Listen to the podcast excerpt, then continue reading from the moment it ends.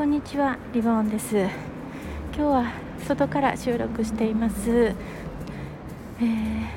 地下鉄に乗って感じたことがあったので今ちょっと降りて、えー、収録してるんですけれども私はあの大阪に住んでいて、えー、利用するのはあの御堂筋線の地下鉄の中では大動脈と言われる大きな線なんですけれども9つある線のうちの1つなんですけれども今日その電車に乗る時にハッとしたのがあのホームから電車に乗る時に段差がないんですね。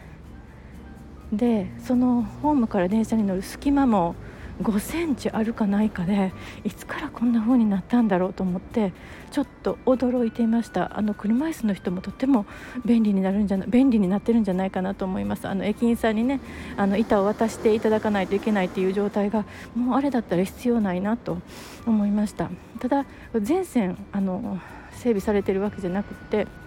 あの他の線乗り継いだんですがあの他の線はまだ段差があって1 0センチぐらいあるのかなっていう感じです。で地味な変化なんですけれどもでもすごい労力っていうのがこれ用を徹してねあの工事工事とか作業されてると思うんです、まあ、すごいなと思って。で、まあ、ちょっとかけ離れたことですけれどももうこういうふうに整備されつつある、まあ、全線整備されつつあるそのところに住んでいる方や今戦火で命からがら逃げている人たちがいると思うとねなんか同じ空の下でなんてことだってすごく複雑な思いになりました。で政治とかいろいろ不満があるあったりしますけどねこの国では。でもそれでも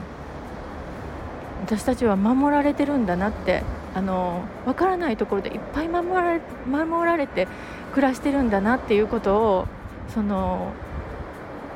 駅のその電車とホームの間の段差がなくなったことをきっかけにちょっと思い巡らしたのでシェアしました。